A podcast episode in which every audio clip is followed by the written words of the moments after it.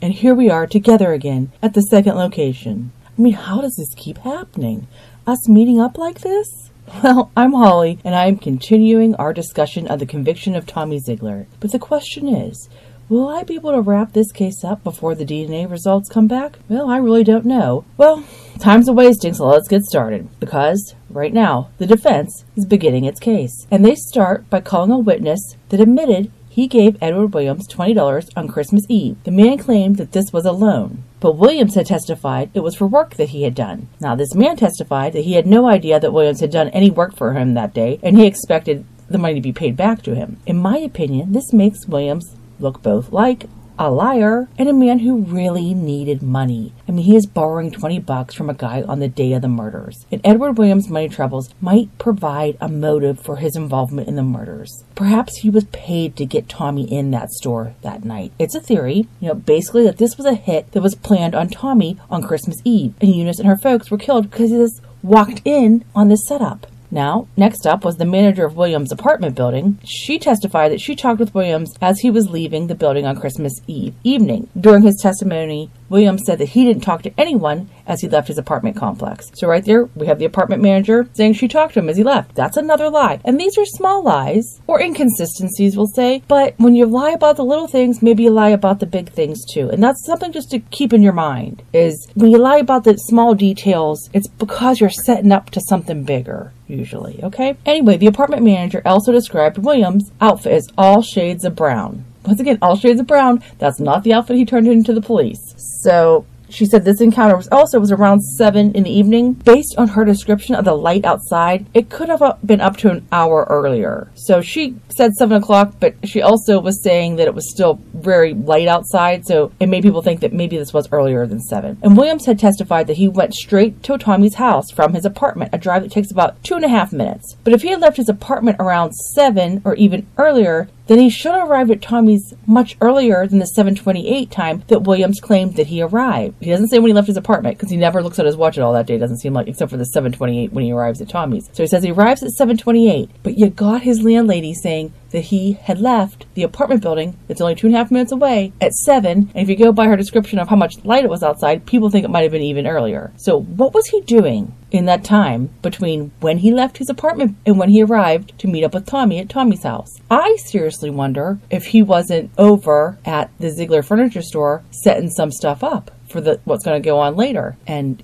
maybe he was there when what happened to Eunice and her family and her parents, their murders. Maybe he was there for that. Okay, another set of defense witnesses. It's Patricia and Richard Smith. They testified that they saw two cars parked in front of the furniture store on the night of the murders at 7:57. Patricia testified that Neither of the cars were Curtis Dunaway's Oldsmobile. She knew what his Oldsmobile looked like, she was familiar with it, and she said it was definitely not his car. Richard Smith was the head of physical therapy at the local hospital, and remember, he was the person that told Tommy that Eunice had died. And remember how he described how Tommy just wept silently when he was told about her death. I thought that was so. It says a lot about Tommy that he keeps so much on the inside, I think. And I think that's probably played well with him for the, what he's had to go through with being in prison on death row for 40 some years for a crime he didn't commit. If he wore his emotions on the outside, I don't think he would have been able to last. But so what we have there is we got Patricia and Richard Smith saying it 757 they look at a clock. I think they look at an outdoor clock, like something would be like at a bank or something like that, and they see that 7:57, and they're in a hurry to get somewhere, so that's why they note the time. Um, I think they have people meeting them at their house that night.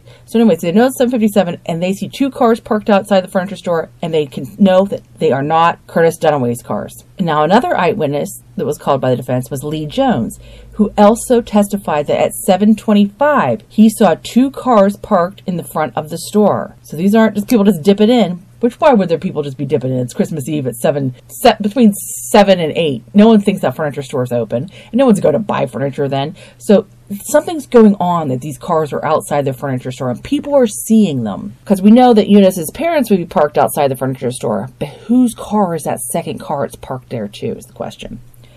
Oh, it's also important to note in the um, Patricia and Richard Smith that was the couple. He was a physical therapist, and they were the couple that saw the two cars parked out in front of Zeigler's at 7:57. They noted that the store was completely dark, and they saw a large sedan and a smaller car that was very dark and about the size of a Mustang or a Camaro, like a sports car type of car, parked out front. Now, Richard Smith, he notices some very specific details about the furniture store that night. First off, he notices that the store is dark, completely dark. Like he had never seen the store dark like that at night before. And it makes you wonder, he's seeing it when the power has been taken out already. That's what I think, that all the electricity is off in the store at this point. And he also notes that there's a large sedan in the front parking lot, and there is a small, dark car, very dark, they said, and about the size of a Mustang or a Camaro. Now, Edward Williams has a Camaro, but how could this be Edward Williams' Camaro? Because his was in the shop, right? But when he goes to pick up it at the garage, the Camaro starts up and works. So who the hell knows? I'm just saying. I do find it slightly odd that a Camaro is, it's not the world's most, most common car. Someone's tied up with the murders, owns a type of car that is being ID'd being parked in the parking lot there that night. And the only evidence we have that that car was actually at a garage to be worked on is the word of Edward Williams. I don't know that the police confirmed that. I know that the girls that gave Edward Williams a lift that night, they dropped him off at the garage. You don't we don't know the details of that exactly. Was it there for repair or was it there to get like an oil change or something? I mean, was there something about the car where you knew it was going to be working? And the idea of you could use it that night and have it involved in the murders, but at the same time be like, it was in the garage, it couldn't have been there. I don't know, it's just that type of thing gets your wheels spinning, but who the hell knows? I'm just saying, I find it unusual that there's people that saw our car parked outside the crime scene, and one of the people that is in possession of the murder weapon, two of the other murder weapons are registered to his friend, and now we got his his type of car model is parked outside the crime scene on the night of the murders. I think that's really that really makes me think that something is going on. So anyway, the Smiths came forward with what they saw, you know, the store being dark and the, the cars parked out front on December 27th. And Detective Fry questioned them rather aggressively, kind of pressuring them on their statement about a dark, small car. But the couple were very familiar with Curtis Dunaway's car, and they were positive that the car they saw was not two-toned like Dunaway's car. They knew it wasn't his. They knew it was a small, dark-colored car. The Smiths always held firm about what they saw that night two cars, a large sedan and a small, dark, sporty car. Specifically, they knew that neither car was Curtis Dunaway's car. Hell, Don Fry put more pressure on the Smiths than he ever put on Edward Williams or Felton Thomas.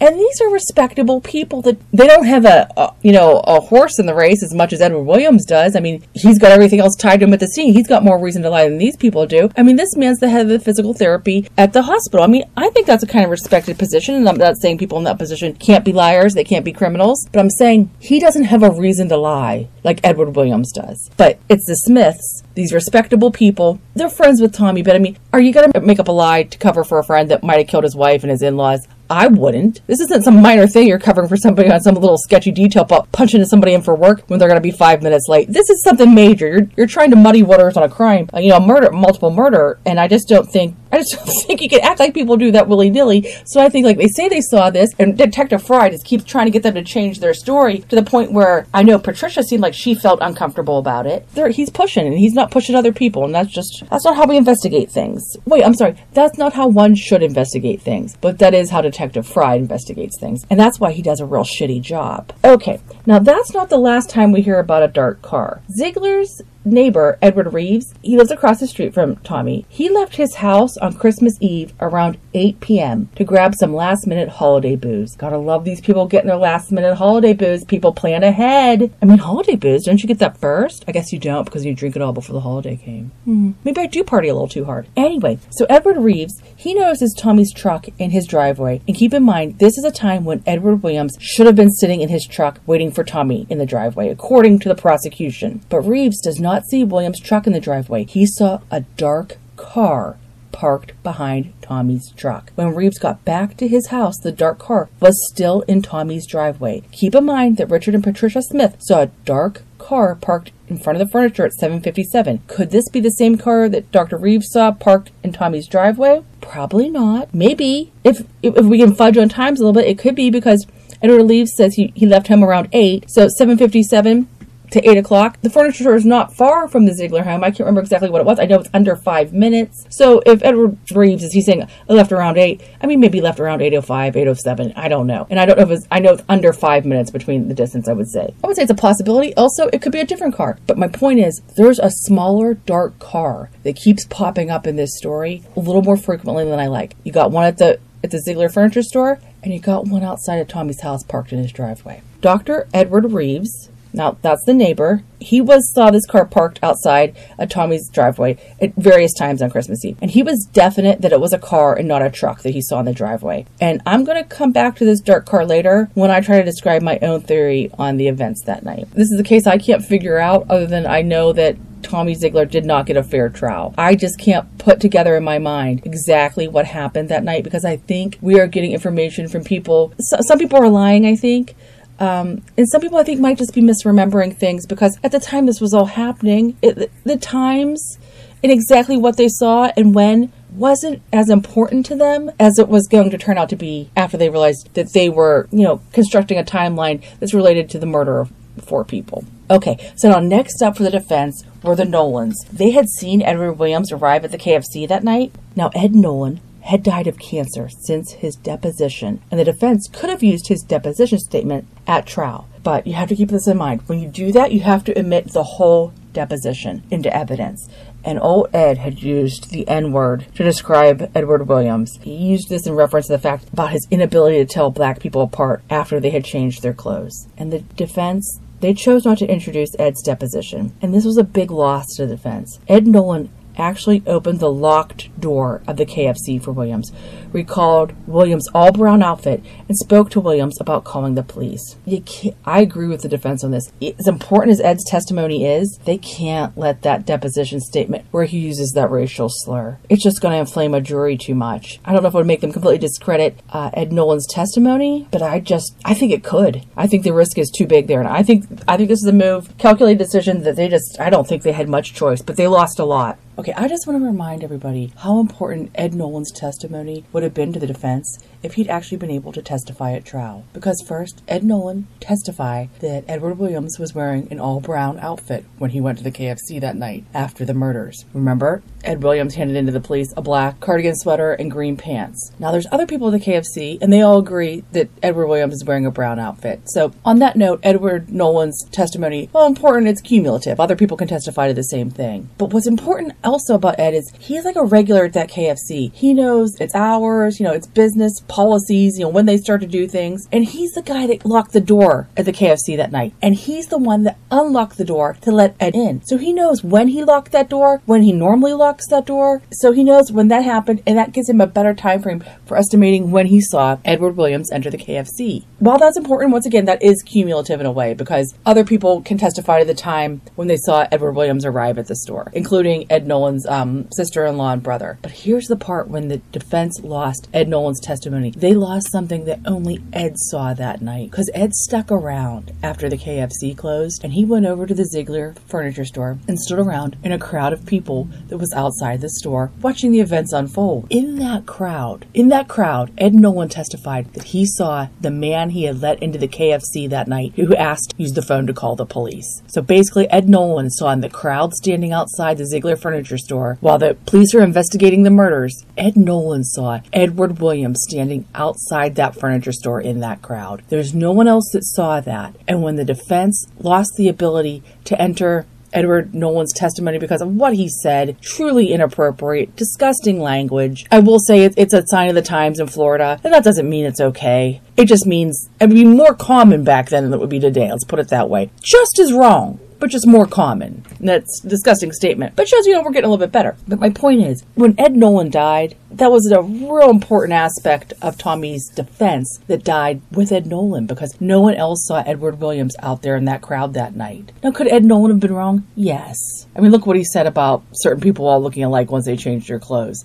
He very well could have been wrong. But the idea that Edward Williams never says he went back to Zeigler Furniture Store that night, he has that Mary Stewart, she never says that. It had some questions what exactly Edward Williams was doing in that time frame from when he said he left the Zeigler Furniture Store and when he actually went to the police to report what had happened that night. And without Edward Nolan, you have no one else saying that Edward Williams went to the furniture store, watched the police collecting evidence and processing the scene, and never once went to the police and approached them and told them what he had seen that night. And it's powerful and it's gone when Edward Nolan passes away. Okay, so the defense, they still had Ed's brother and sister in law, who also saw Williams at the KFC. That's Madeline Nolan. Now, she testified that she and her husband left their home that night at 9.15 to go to her mother's house to help prepare the next day's big Christmas meal. On the way to her mom's house, a car pulled out in front of them, nearly hitting them before it pulled into the furniture store. Now, this car that almost hit the Nolans was driven by Officer Yon as he responded to Tommy's call for help. Now, Madeline and her husband, they pulled over and they're facing the furniture store and watched as Tommy was carried out of the store by Chief Thompson. Now, she and her husband noticed Ed Nolan at the door of the KFC and went over to see him. Now, according to the wife, while they explained to Ed that something was going on over at the furniture store, a quote, colored man came to the door asking to use the phone. Okay, so I'm going to say it's still not the best term, but it's a hell of a lot better better than the one Ed used to describe Edward Williams. But still, I'm like, could we have coached these people a little bit better on this? But I mean, definitely a big step up from what old Ed said. Anyway, she describes seeing Edward Williams arrive at the KFC after Tommy was carried out of the furniture store. Let it sink in, folks. Williams arrived, according to witnesses, at the KFC after Tommy had been carried out of the store. That is major. It's important to note that the prosecution didn't even cross examine this witness because they didn't have anything to challenge her with. Now, next up is Ed Nolan's brother, J.D. Nolan. Now, his testimony matches his wife's, but it also includes that when the man asked to use the phone, um, J.D. Nolan, that's, you know, the brother, told him he didn't know if he'd be able to because the restaurant was closed. The restaurant had closed at 9. On cross, the prosecution asked um, J.D. if he had ever been shown any photographs of black men, and J.D. said that he hadn't, which is a failure on the part of the police. I don't know if that's a failure on the part. Like, does the defense need to do that? I mean, I guess they could say, "Is this the guy you saw?" But I don't know what the prosecution is getting at. That if they wanted that guy to be able to ID who he saw, that the police could do that, you know, instead of spending all their time trying to drum up rumors about, you know, Tommy Zeigler being a homosexual. Maybe, maybe we'll try to get some eyewitnesses to ID people might be a better plan, but you know, who the hell knows. I mean, I also think they could have followed up with this witness to see if he could ID Edward Williams, but these police, they just never seem to do photo lineup. Um, I mean, they never had Felton Thomas ID Tommy out of a lineup. Hell, they didn't even ask Felton to describe the white man he met. And, you know, knew as Zeigler's on that night. There's no description taken of who did you see this night, who did you drive around with, who's this man that tried to break into Zeigler's, what he looked like. They didn't ask any of that, so I'm just going to say this. Their identification process is real weak. Now, I want to say that the testimony of these defense witnesses, it's really quick. It's very rapid. And the defense frequently ran out of witnesses early. And that doesn't look good to the jury. It makes your case look underwhelming when it seems like what if it's rapid fire and they keep coming and it's steady, but when it's rapid fire and there's big gaps in between and you're, you're having to cut things out early because you don't have enough. It makes it look like you don't have that much testimony, you don't have that much evidence on your side when that's not really the case. It's just you have a whole bunch of, sh- you're doing things in a quicker, more aggressive, more to the point style, but maybe that wasn't the style to take. Whereas the prosecution took all that time to show you everybody had touched a piece of evidence. It made the evidence seem bulkier more overwhelming. This quick, quick, quick pace, which I think is more engaging, um, and I think it would work for an intelligent jury. I think an intelligent jury would see the difference there. But I don't think that's what we had in this case. I think they saw this took so long for them to talk about this. That means it's more impressive, the prosecution side. Now they're seeing the defense breeze through these witnesses quickly, and I think they're mm, giving less weight to what they're saying and the impact overall of the uh, level of, um, well, not the level, the magnitude of the evidence that they're portraying and um, showing isn't really sinking in. The testimony of the defense witnesses was so quick and rapid that the defense was frequently running out of witnesses early. And I think maybe the importance of the Nolan's testimony was lost in this rapid shuffle of witnesses because Edward Williams testified that he arrived at the KFC at 845 but the Nolans testimony has him arriving after 918 because the Nolans watched the police carry Tommy out of the furniture store before Edward Williams arrived at the KFC. Tommy had placed the call for help at 9:18. So it takes a couple minutes for the 2 minutes, we'll say. They get there. The police show up at 9:20 to get Tommy out of the store. That means Edward Williams is showing up after 9:20 at the KFC, even though according to his timeline, he's there at 8:45. So there's a half hour or a little bit more discrepancy between when Edward Williams says that he got to the KFC and when the witnesses saw him arrive. And the question is, what was Edward Williams doing in that half hour? Okay, we'll get back to it. But let's go on with some more of the defense witnesses.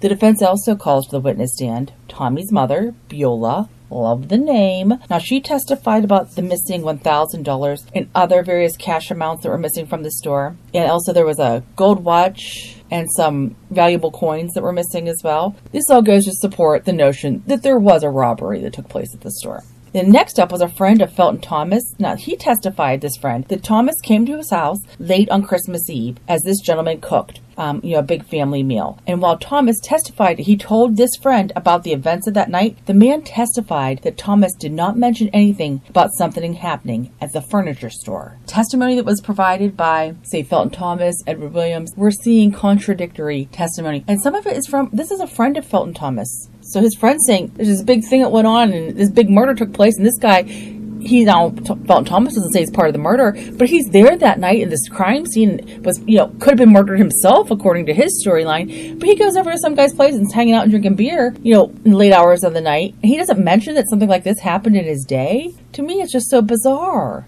This would be the biggest thing he'd have to talk about. Isn't this a huge story? Hey, this guy was trying to lure me into a store to murder me, but he didn't get me. He got our friend Charlie Mays. Yeah, I'd mentioned that while we're sitting around, you know, cooking up dinner for tomorrow.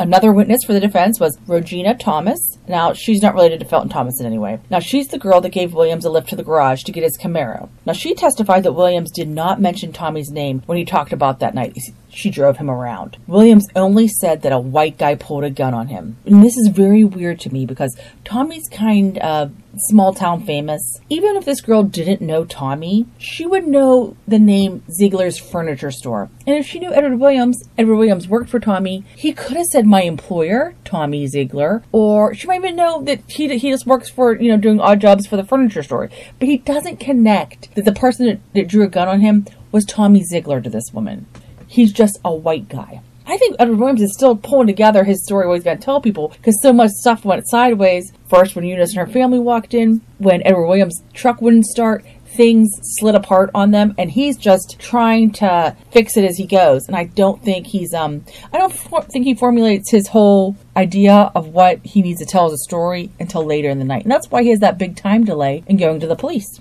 An investigator for the defense testified that he noticed marks on the garage door at Tommy's house that suggested that the door had been forced open from the top of the garage door. And this is important because I think before Williams realized that his truck wouldn't start after the murders, there was some back and forth finagling with the cars. Because I think Edward Williams' original plan was he was going to drive his truck away from the crime scene. I think they think Tommy's inside there dying. There would have to be, if Edward Williams takes his truck away from the crime scene, there has to be an explanation of some sort, I think, of how Tommy Zeigler got to the store that night. There was some back and forth finagling, I think, with cars, potentially with the Curtis Dunaway car that was remained at, at Tommy's house in the garage. And I think they could have forced open that garage at some point and had removed Curtis Dunaway's car from the garage, taken to the furniture store. Then they realized, oh shit, Edward Williams' truck isn't starting. They got to get the Curtis Dunaway's car back to Tommy's.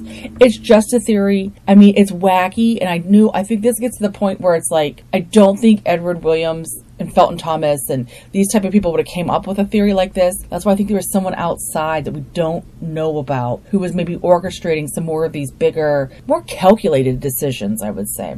Because if we don't have the story that Edward Williams drove Tommy to the store that night, which we wouldn't have if Tommy died there and Edward Williams' truck had started and he drove away, Edward Williams wouldn't be connected to that the crime scene at all. He wouldn't have come forward. He wouldn't have had a gun on him. None of this would have happened. He would have stayed quiet. And that's the goal originally, is to get Edward Williams' truck out of there. Edward Williams doesn't have to be part of this. So what they do is they go to the Tommy's garage, get the Dunaway car, drive to the furniture store, leave it there. Then Edward Williams goes to start up his truck. Truck won't start. Now this is panic time. They gotta get that Curtis Dunaway car back to Tommy's house. And I think that's what's going on in that half hour between when Edward Williams says everything went down and says when he arrived at the KFC at 845, but we know he's really arriving after 920. I think this is when the Curtis Dunaway car, the Oldsmobile, was being returned to Tommy's house. This also explains Tommy's neighbor, Dr. Reeves, seeing a dark car parked in Tommy's driveway at 805 and again at 845. The killers rode in the dark car to pick up Dunaway's car at 805 from Tommy's garage. Then Williams' truck wouldn't start. They can't have that truck and Dunaway's car both at the store. So the killers drive Dunaway's car back to Tommy's garage with the dark car following to give the driver of Dunaway's car a lift away from Tommy's house. This theory about things going off the cars, it's hinted at in um, Fatal Flaw by Philip Finch, but I don't think it's specifically broken down quite that clearly. I mean, he wrote the book while a lot of people were still alive. I think, you know, a lot of people were still alive, so I don't think he wanted to quite explain step by step what his theory was what had happened. I mean, definitely you can see his opinion in the, in the book. I think it comes across very clearly that he believed that Tommy was innocent, but he doesn't become a full-on advocate. I honestly don't see a lot of that in true crime writing, and part of that's because I read a lot of stuff that you would buy at a Rite Aid. So, ugh. But this is like a step above book. I mean, Curtis Dunaway testified about how the garage door at the furniture store was typically left open all day while the store was open. This supported a defense theory that a robber may have entered through the open garage door while the store was open and hid inside until closing and let the other robbers in. Now, personally, I kind of think that the robbers got in through that broken window that Felton Thomas um, claimed that Tommy broke in an attempt to get in the store. I don't I mean, it's possible people were there the whole time. I don't believe that they were totally, I could be completely wrong with that. I just feel like that window, I think, was broken for a reason. And I think the whole thing about Tommy trying to get in without a key, that's just something that's concocted to explain away the broken window. And if you don't have to explain away the broken window with that stupid story, you know, the windows wouldn't be broken. There's no reason to explain it away with like something that makes very little sense about Tommy trying to break into his own store instead of just going and ha- instead of probably always probably carries a set of keys on him. Or second off, going home and just grabbing a set of keys instead of breaking a damn window. Like that, I think, was a story to explain the fact that the window was broken. And that's why I don't think anybody was hiding in this store. The story about Tommy breaking the window to get in and that's a way for Tommy to make it look like it was a robbery, to me makes no sense. Like, if Tommy wanted to have that window broken so it looks like robbers got in through the window, I could understand that. But there's no reason for Tommy to do that while in the presence of Felton Thomas and Charlie Mays. He could have broke that window if he killed Eunice and her parents, killed them. Now he's waiting around for Charlie Mays to show up. Just go ahead and break that window. You don't have to wait till they're there and break the window. Break the window. Get them just going through the damn door, have a key, and you know do your killing. You don't have to break the window in front of them because it just it just creates an element of weirdness and makes things take longer time. When he's kind of working on a time crunch here if he's actually doing this. But for see, instead of that, where he could just break the window while he's waiting for Charlie Mays to show up, instead of that, the state's theory of events has Tommy leave the store in Curtis Dunaway's car, but they don't have any idea where Tommy went in those five minutes. Why risk being seen driving around town? Then the defense called two witnesses to the stand to try and discredit the testimony of Thomas Hale. Now, he was the witness that had testified that he saw Tommy and Eunice driving along Dillard Street at 7.05 on Christmas Eve. Recall that he testified that Tommy was driving a car that he had sold three months before the murders. So he testified that Tommy was driving a car that Tommy no longer owned. But Hale's ex-wife, now she testifies that Hale was a liar who often exaggerated things to make himself look more important. Oh shit, I don't think she thinks very highly of her ex-husband. And a friend of Hale's also testified in a similar fashion, basically saying that Hale is a known liar who likes attention and that he likes to look bigger and more important. Right there, based on that, I almost completely throw out Hale's testimony about seeing Tommy and Eunice that night. First, he identifies them in the wrong car, and he's assuming it's the car that he knows them to have. So I don't think he saw them that night, or he would have had the correct car. I don't know. Just to me, it just the Thomas Hale testimony. I don't find it that impressive. I also don't like that there are people that come out and actively say this guy's a liar. Sure, one of them is his ex-wife. Diminishes the value of her testimony a little bit, in my opinion. But and the other one is a friend. But you got people coming forward saying this guy is someone that likes attention, likes injecting himself into things to seem like an important person.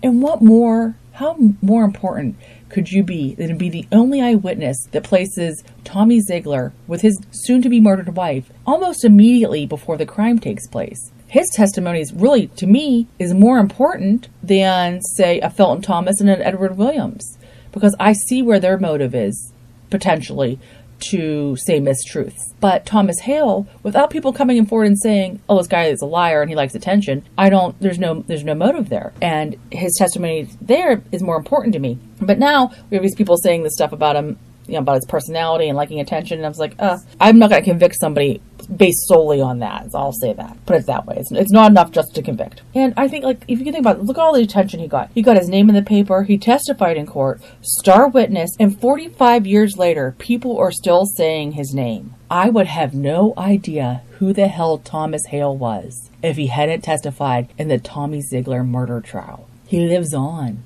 And if this is a guy that likes attention, he's mentioned in a book. He's mentioned in websites, podcasts, YouTube videos. This guy's name comes up, and it doesn't come up for anything else. So if this is a guy that truly liked attention, He found it. So I think of it this way if you discredit and take out Hale's testimony, um, you're left with the testimony of Williams and Felton Thomas. I think you all know that I don't believe fully either of them. So you're not left with really anything. Next up for the defense, and keep in mind this is all fast paced defense witness testimony, is Philip Cross, one of the volunteer deputies. He testified that he drove by the furniture store a couple of minutes after 8 and saw only one car parked outside, Perry and Bridge car. While at first glance this looks good for the prosecution, but this is actually the time that according to the state's timeline, Tommy should have been inside the store killing Charlie Mays. So the Curtis Dunaway car should have been parked out front. This is one of the times where there's someone testifying that there's only one car out front, and it actually goes against the prosecution's case. Whereas the other times when you hear people saying seeing that second car and it's a dark sporty car, and that goes against the prosecution, so you start to think like, oh, if you see two cars out there, that's a defense thing. But no, you saw this guy sees one car out there shortly after couple minutes after 8, he sees only one car. This is when Tommy's supposed to be inside killing Charlie Mays. And that's powerful. I don't know exactly how much the importance of Curtis Dunaway's car's absence from the store parking lot a few minutes after 8 was emphasized to the jury. I wonder if it was lost on the jury that the car should have been there at that time if Tommy actually killed Charlie then. I think this rapid witnesses and the confusion about when the car was there, when the car wasn't there, I don't know how clear the defense made this because I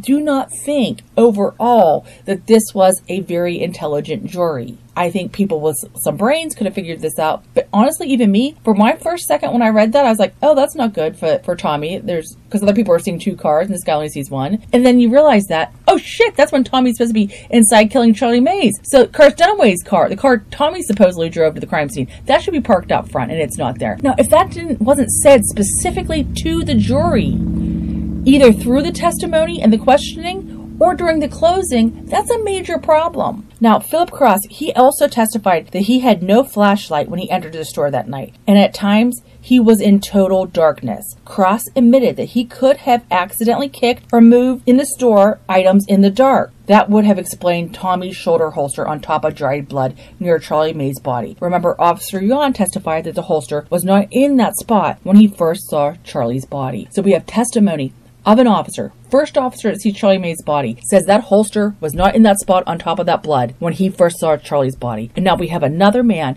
who was deputized at the crime scene, went into the store in total darkness without a flashlight, and he himself admits that he very well could have accidentally kicked something or disturbed the crime scene accidentally because it was so dark. Next up is Judge Van Dieter. He's the guy that was hosting the Christmas Eve party for all the police officers and law enforcement people. He testified that as Tommy's attorney, he had prepared wills for both both Tommy and Eunice, and that he recommended that they both increase their life insurance coverage to be able to cover potential estate tax liabilities. The judge explained that Tommy told him he had, quote, beefed up both his and Eunice's life insurance. On cross, the prosecutor really seemed to go after the judge and brought up an exchange between the judge and the insurance agent at Eunice's funeral. At trial, Judge Van Dieter would testify that he had advised Tommy as part of his estate planning to increase both his and Eunice's life insurance policies. Tommy's father had the stroke. Eunice became a member of the board of directors. I think it was referred to as for the furniture store. So she's taking on a role in the furniture store that she did not have previously. And that's why more life insurance would be required for Eunice. So Tommy actually applied for these policies based on the advice of his attorney. And remember, when they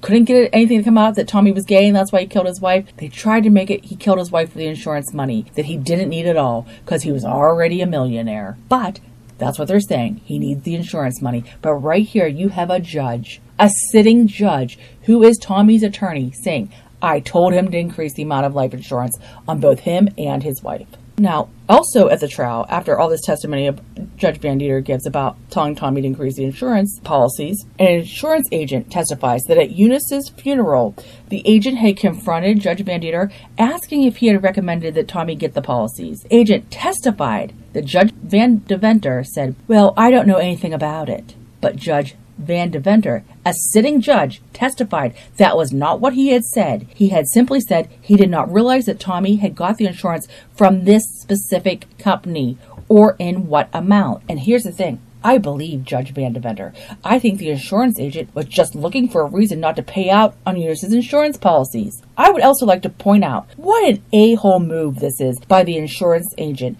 bringing up Eunice's insurance policy at her own damn funeral. So an asshole agent is willing to lie to try to prevent his company from having to pay out on a policy where a woman was murdered. Do you want to believe this scumbag? I think it's disgusting. I'm constantly disappointed with people, but this judge is an officer of the court. He has no reason to lie. Are we honestly going to think that this sitting judge would perjure himself over what was said at a funeral to an insurance agent? Perjure himself, lose his license, lose his ability to practice law, all over this? Or do we think he's telling the truth and this scumbag piece of crap insurance agent doesn't want to get called out and have mass writing out massive policies for this woman and then she dies you know, a couple months later. Well, that's what insurance is for. It's a gamble. It's a gamble for people that end up paying on it for years and never use it. It's a gamble for insurance company because they take these policies and hope that you're not going to die.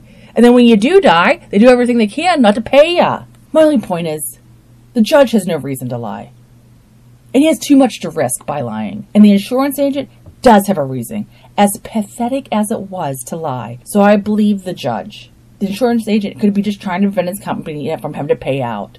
Just a real company man, just a real company loser. Oh, it bothers me so much. Because not only are you doing this just to try to cover for your, your damn employer, but you're willing to put an innocent man in death row and have him executed. It's not your fault that they were murdered, dude. I get that. But you know what? You gotta pay out. Oh, I'm sorry. That guy, he, he makes my skin crawl. He really does. And I don't even know who the hell he is. But if what I read in that Philip Finch book, if that was all true, this is disgusting. First off, we don't do that at the funeral. Also, insurance agent, just don't go to the funeral. The defense called a forensic expert who testified that embedded in the blood on the soles of Charlie May's shoes were cat hairs, consistent with Tommy and Eunice's cats. So Charlie's shoes are so bloody that cat hairs are sticking to the soles, but he left no bloody footprints at the store or immediately around his own body. Around his own deceased body, there's no footprints, even though he struggled. Weird. If he was guilty, why would Tommy wipe up Charlie May's shoe prints? Doesn't make much sense. You know what does make sense? Charlie's co-conspirators, you know, they wiped up Charlie's shoe prints to cover Charlie's involvement in the murders. And that makes sense. Also, keep in mind that the kennels for the cats were in Tommy's garage at his house. The garage door looked like it had been tampered with. Was Charlie in that garage at some point that night? No one knows. The expert also found gold glitter on the soles of Charlie's shoes that was similar to glitter on decorations at Tommy's house. It just looks like Charlie might have been at Tommy's house that night. Because you might say, oh, well, the cat hair could have been in the furniture store because Tommy's cats, he works in the store. And that is true. But it's weird that Charlie Mays has all this cat hair on the soles of his shoes. And it's particularly interesting to note that Charlie Mays has more cat hair, more fur on his shoes than is found on Eunice or Virginia's bodies, which is noteworthy because I mean, they're Eunice's cats. She's with them constantly. She took one to the vet that day. And Virginia was, you know, spending time at home with Eunice. So clearly Eunice and Virginia would have had a lot more time with the cats than Charlie Mays would, right? I mean, if the idea is that he just, Charlie Mays gets the fur on his feet simply because he's picking it up at the furniture store, you wouldn't think he'd pick up more fur that's transferred from Tommy and Eunice's house than, you know, Eunice and Virginia would have got from being at the actual house where the cats lived. It just makes you wonder about Charlie and how he got all that cat fur on him. Why would Charlie have more pet hair on him than the two women? I don't know for sure. But in this back and forth with the car, was Charlie Mays at some point one of the people that went to Tommy's house to get the Curtis Dunaway vehicle? It's things like this that like gnaw at you. Like, how did this all? I think I know in my mind who's guilty and who, but I don't know who did what or who did what when and um, it's exhausting what this can do to your mind because it's just so much fog in this case. This expert also testified about shards of glass found in a bloody area on the floor that was east of the customer service counter. These bits of glass matched a pair of broken glasses that were found in Perry Edwards' shirt pocket. This area is where the defense thought that the attack started on Eunice and her folks. Now, the next witness for the defense was Tommy himself. Bold move, defense team. But Tommy is smart. Not quick to row, and innocent. So I say, yeah, get this guy up there to testify. The only negative about Tommy is that people seem to think he comes across as detached. You know, that he keeps his emotions to himself, and that may might make him look rather cold. Tommy is not the type of guy to weep in front of a lot of strangers. That's my point. But I've heard the man talk. He comes across to me as a man who loved his wife and loved his life.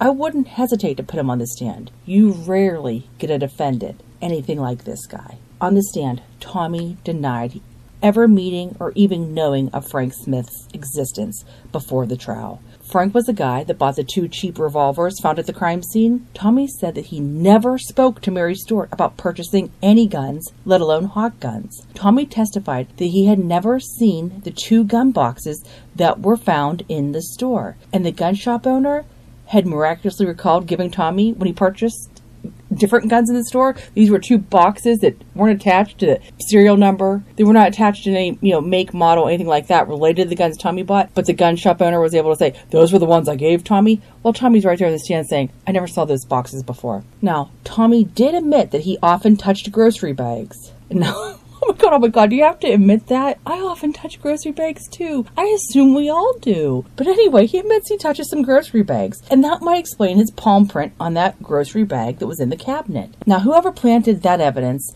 the blue rag from Curtis Dunaway's car, the two gun boxes, the empty cartridges and bullets, were, they were all just placed in a pre-existing bag that came from the store, in my opinion, if they were planted. But that's my idea is what happened. They found a paper bag in the store, and that bag happened to have Tommy's handprints on it.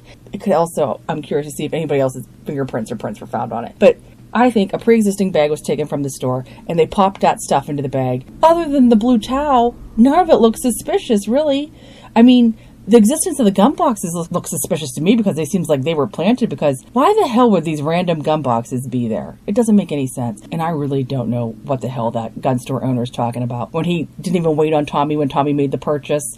And he says he knows what boxes were given to Tommy, even though they're not the ones that correspond to the guns Tommy actually purchased. And it turns out those guns that actually went into those boxes weren't sold till months after Tommy had bought the guns that he was buying. Sounds like a cracker to me, but anyway it does kind of explain something important here. Tommy's prints are on that bag, and they're not on anything that's inside the bag. And that's weird. Very weird. As boxes would have prints on them. Container for cartridges, that could have prints on it. The towel wouldn't. Bullets could. But the only thing that has a, one of Tommy's prints on it is the bag containing these items. And that's part of the reason part of it, I'll get in farther later into my theories and conspiracies about what actually happened, is I think that evidence was planted. Next, Tommy testifies that he kept the Security Six 38 in a custom built in desktop inside his truck, and this was the gun that killed Perry and Virginia. Tommy stated that Edward Williams was often inside his truck and that Williams even drove Tommy's truck numerous times. The last time that Tommy remembered seeing the gun was four to six weeks before Christmas. He explained that he kept the gun covered with rags so it wasn't right out in sight. So it was tucked back in there and covered up. He wasn't always in there looking for that gun, is my point. And um, he hadn't seen it for a while. Doesn't necessarily mean that it was missing. Tommy also testified that the lock on the passenger door was broken and would not lock. Then Tommy was questioned about the day of the murders. Tommy recalled that Charlie Mays had been in the store in the morning, and Tommy admitted that he showed Charlie the used TV that the store was selling on consignment for $350 cash. It was not an item to be put on layaway.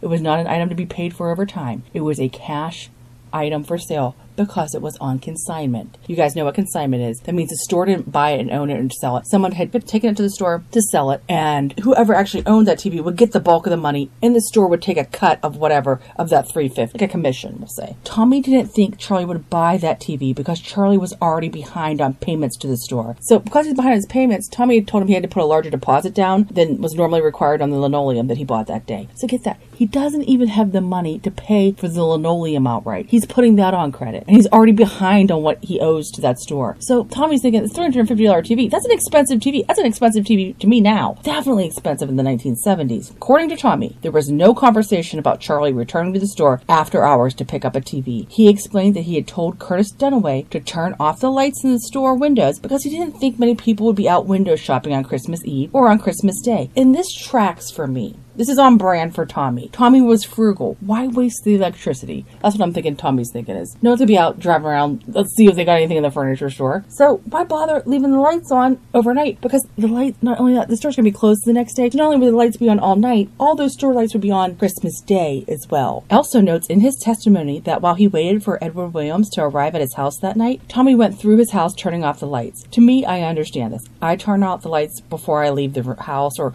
even more generally when I leave a room for a long period of time. My husband doesn't. It's just habit. It's how you're raised. That's all. This is what I'm saying about the lights in the store. So he knows he's going to be going out with this guy. He's going to go out, and from there he's probably going to dash back home and maybe change, and then go to the um go to the party. So he's thinking I'm going to be out here delivering this stuff and doing these little runarounds with Edward Williams. Let's have the lights out. So that's just to me. He's thinking this is the type of guy that thinks about turning off the lights when he leaves the house for an hour or an hour and a half. He's the type of guy that's going to be like, do I really need to leave these lights on? Where they're going to be uh, on for a whole weekend? I don't know. Anyway, Tommy was getting irritated that Williams was late. Now recall that Tommy said Williams was supposed to meet him at seven, and Williams said the meeting was planned for seven thirty. Now Tommy left a note for Williams and then set out for the liquor store. Once he realizes that Williams is a little bit late, so sometime after seven, he's tired of waiting around. He's thinking, I'm going to go grab that bourbon. Gets part way to the liquor store, only to turn back. He didn't want to waste any more time. He figured he could stop for bourbon while he was with Williams, probably on the way to the furniture store, instead of being like, oh crap, Williams could be there waiting for me now because we're out doing this stuff. I think Tommy is a person that's like jumble of energy. Keep moving, keep moving, keep moving. Then he realized, wait, why do I keep moving here? This is going to suck up more time. So we could do this quicker in another way. Tommy was worried that he wouldn't be back and ready in time for when Eunice returned from the church services and that they would be really late to the party. And this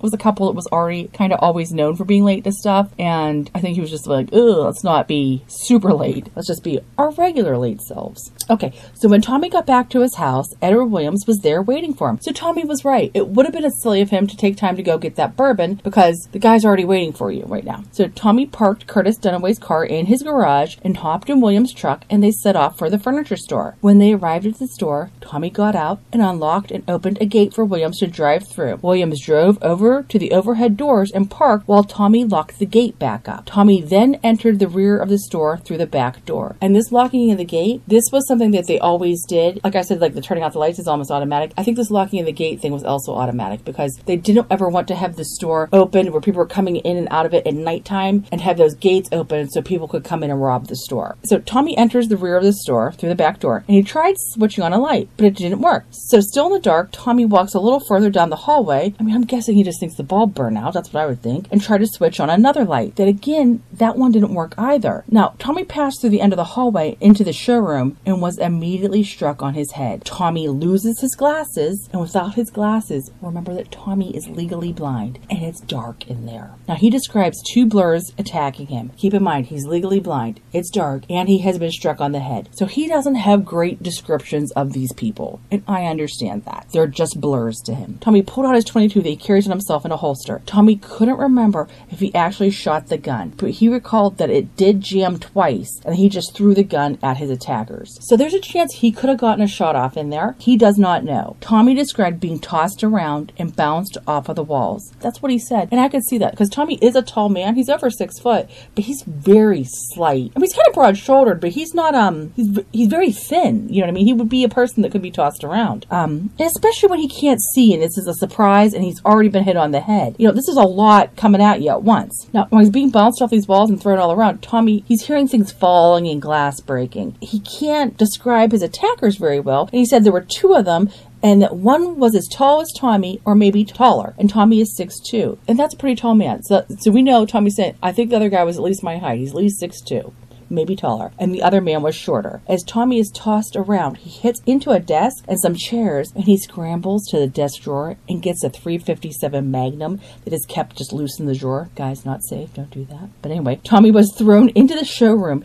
and he can't remember if he got off any shots from the Magnum, but he knew that he tried to fire the gun. Then he started striking his attackers with the Magnum, including the mouth area of one of his attackers. And keep in mind that Charlie Mays is missing a tooth. So Tommy might have knocked that out when he's smashing somebody in the face with a gun. And there's another missing tooth. You know, there's a, a, loose tooth found on the floor of the store that's different than the tooth that was also recovered to match uh, the empty socket in Charlie May's mouth. So it could be Charlie Mays he's hitting with that gun. It could be somebody else. He might have knocked out two teeth right then. You just don't know. But what we do know is two teeth were knocked out at that crime scene. And Tommy's saying he's smashing a magnum into somebody's mouth. So could be there. Now, Tommy was thrown towards the linoleum racks, and in the process, he hit the floor and he lost the gun. As he struggled to get to his feet, Tommy was shot. As Tommy was laying on the floor, bleeding from a gut wound, Tommy heard someone say, Mace has been hit. Kill him. The assailants left, and Tommy crawled around looking for his glasses. In that darkness, Tommy crawled over a dead body, he doesn't know whose. Most likely, I would say it was Charlie Mays or Perry Edwards. Tommy found a spare pair of glasses from a desk, and he made his way to the phone at the customer service desk and called the judge's party asking for help. After the phone call, Tommy made his way towards the front of the store and he laid down in a lawn chair, waiting for the police to arrive. On cross examination, Tommy kept his cool while the prosecutor almost seethed with hate, just dripping out of his pores.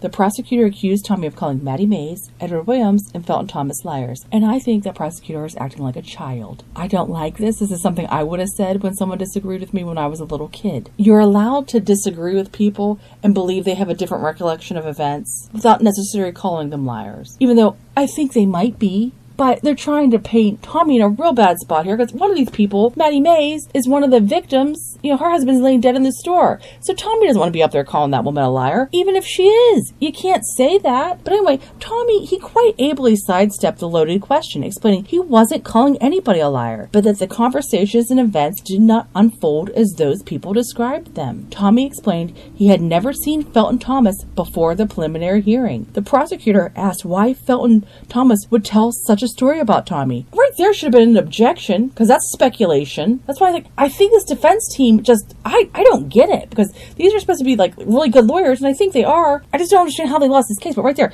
why would he should have not required to explain why Felton Thomas would lie?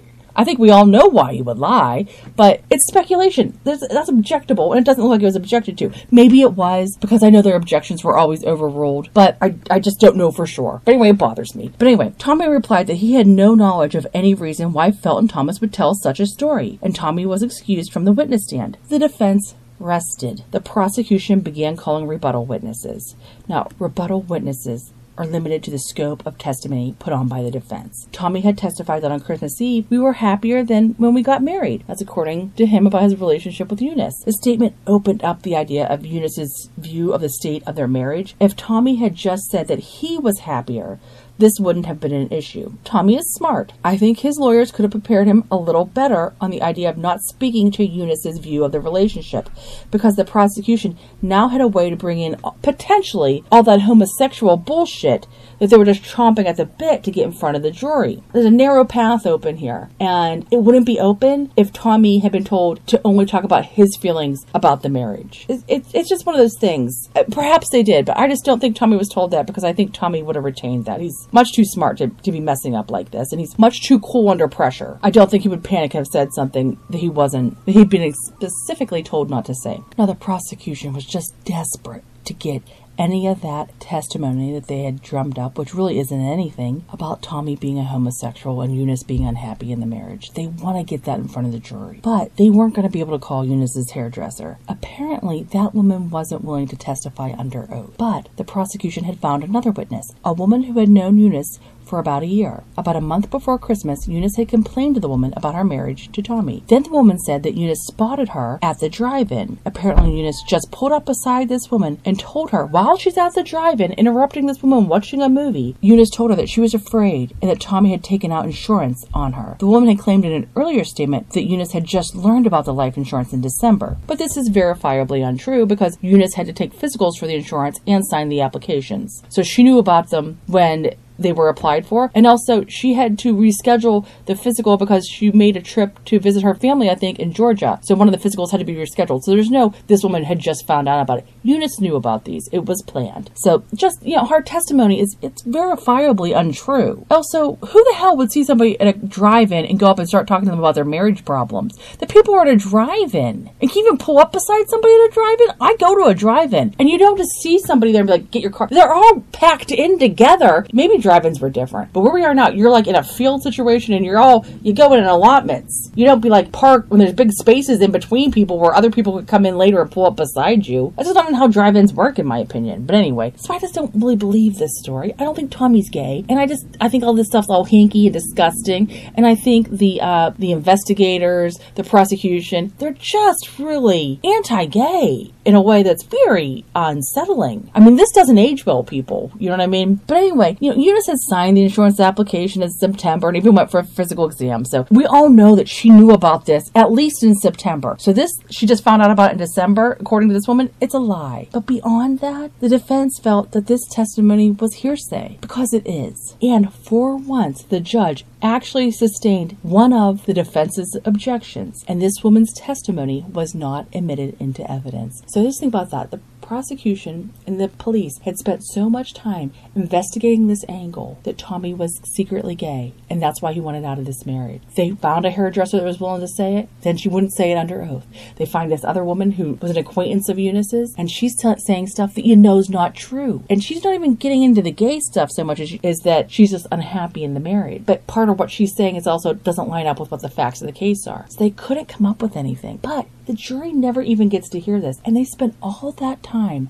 trying to track this down when they didn't try to track down anything to verify Edward Williams and what he said, and the weird thing about his clothes. It's just so much effort was put into that, and it was pointless because it doesn't even get before the jury. But it just shows how strongly that the investigators were just focused on Tommy, even when it didn't make that much sense. They're not able to get this lady in, so they call an insurance agent and the custodian of records for the medical examiner. But this testimony worked for the defense, in my opinion. The medical examiner, she testified that Eunice was not wearing her heirloom diamond cocktail ring that she always wore, and that no cash was found on Perry, Virginia, or Eunice. These are incredibly wealthy people. Incredibly wealthy people and not one of them had a bit of cash on them. And Eunice's heirloom diamond cocktail ring. Now, you people that don't know what a cocktail ring is, you might not. If you're a dude, you might not know what it is. If you're a lady of today, you might not know what it is. I love a cocktail ring. What they are is sometimes they could be costume, but hard as a diamond. And a cocktail ring is a large ring. It'd be like an evening party ring, but she wore it all the time. But it's like a bigger ring. It's not like a simple wedding band or something like that. It's ornate. It's something that really um 40s, 50s, 60s people wore them. And they don't have to be diamond. You can have other gemstones or something. It's just a